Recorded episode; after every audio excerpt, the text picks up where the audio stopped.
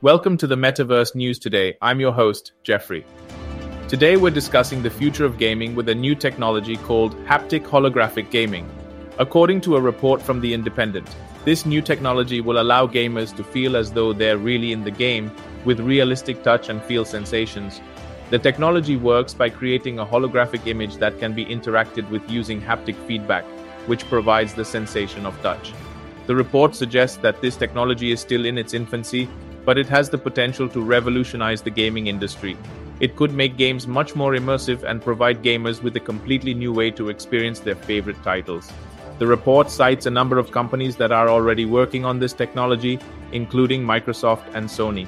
Both companies are said to be investing heavily in research and development to bring haptic holographic gaming to the market.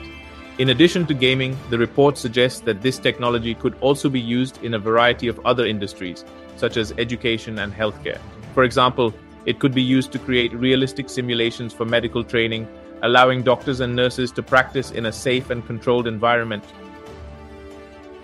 Overall, it's clear that haptic holographic gaming is an exciting new technology with a lot of potential. While it's still in the early stages of development, we can expect to see more and more companies investing in this area in the coming years. That's it for today's episode.